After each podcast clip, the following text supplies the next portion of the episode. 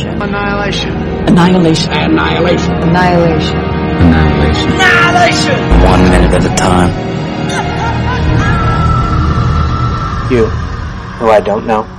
I don't know how to talk to you. What is it like for you there? Here, well, wanting solitude and talk, friendship, the uses of solitude to imagine, to hear, learning Braille to imagine other solitudes. But they will not be mine. To wait in the quiet, not to scatter the voices. What are you afraid of? What will happen? All this leaving and meetings, yes, but death. What happens when you die? Not scatter the voices. Drown out, not make a house out of my own words, to be quiet in another throat, other eyes. Listen for what it is like there. What word, what silence, allowing, uncertain, to drift in the restlessness. Repose, to run like water. What is it like there, right now? Listen. The crowding of the street, the room. Everyone hunches in against the crowding, holding their breath against dread. What do you dread? What happens when you die? What do you dread in this room now? Not listening, now, not watching, safe inside my own skin, to die not having listened, not having asked, to have scattered life. Yes, I know, the thread you have to keep finding over again to follow it back to life, I know. Impossible, sometimes. Jean Valentine, Sanctuary. Lena sits on a folding chair in what feels like a hospital room, or some sort of lab. Ventress stands leaning against a desk slash cabinet, holding papers we will not get to see up close. She is in the middle of questioning Lena, who does not yet know where she is. We are angled on Ventress as this minute begins. The latest question. What about before he left?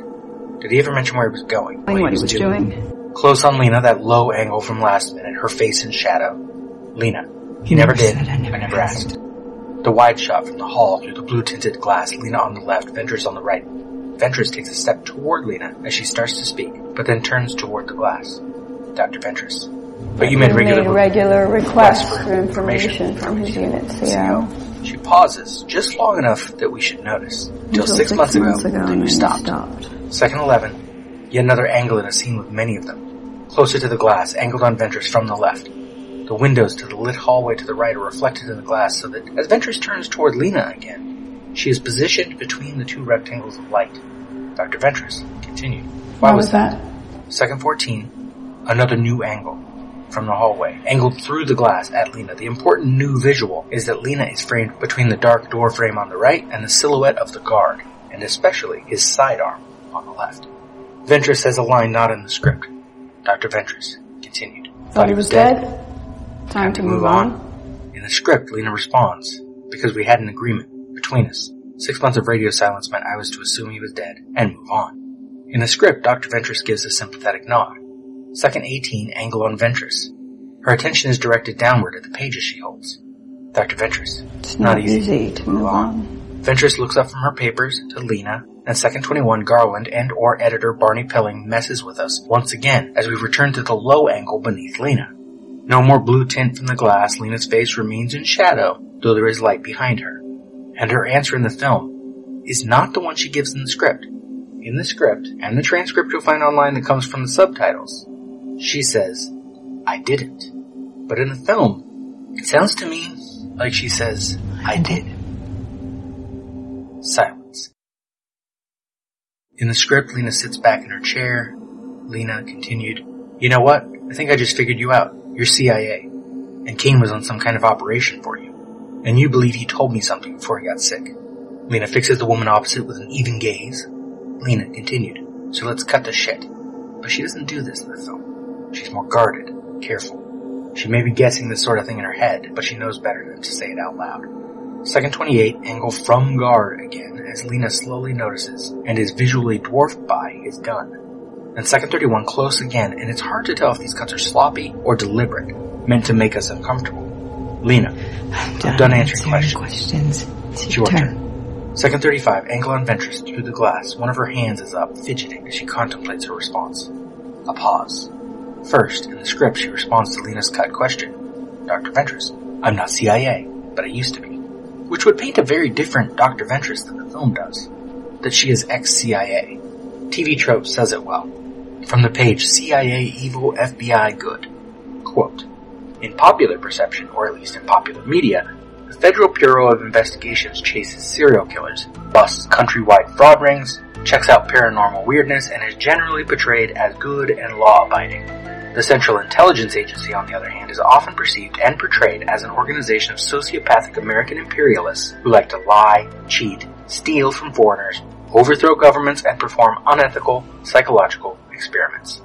End quote.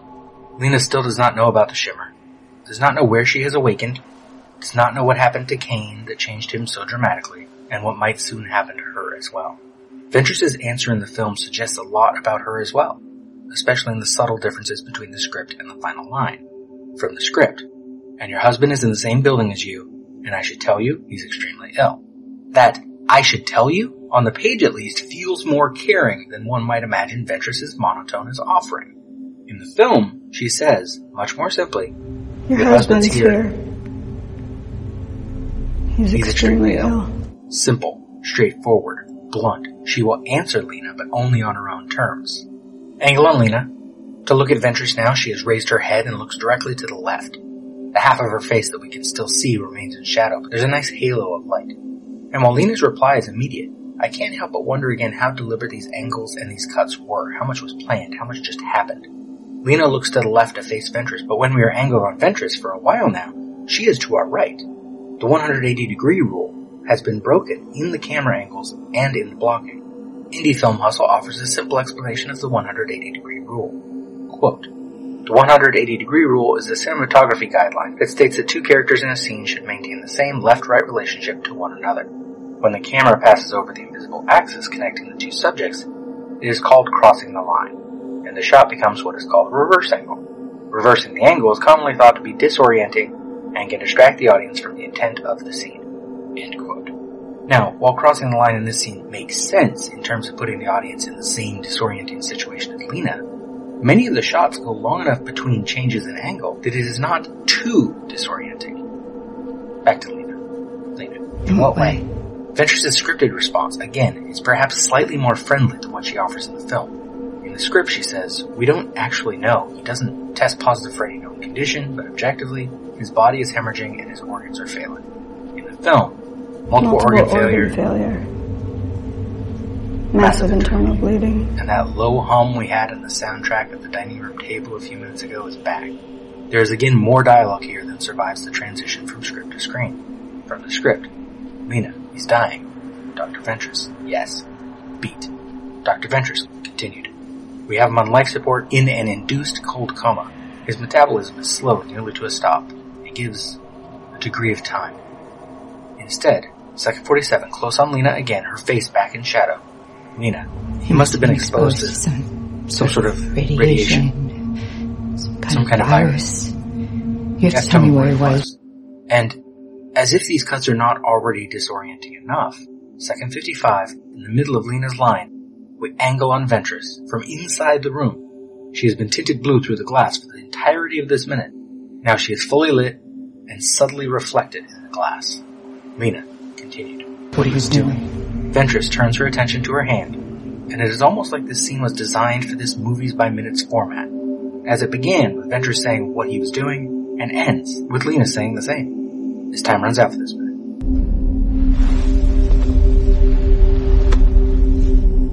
"We spoke.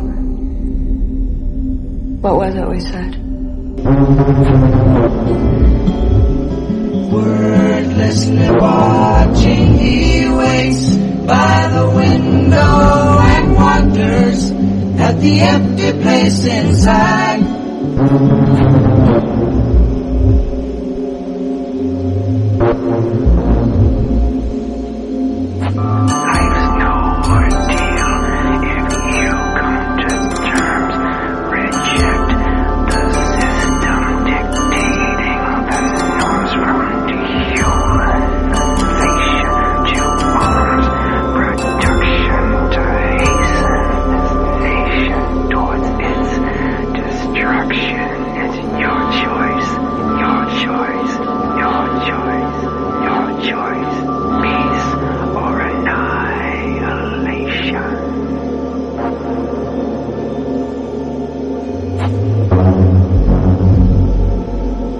Annihilation is all we are.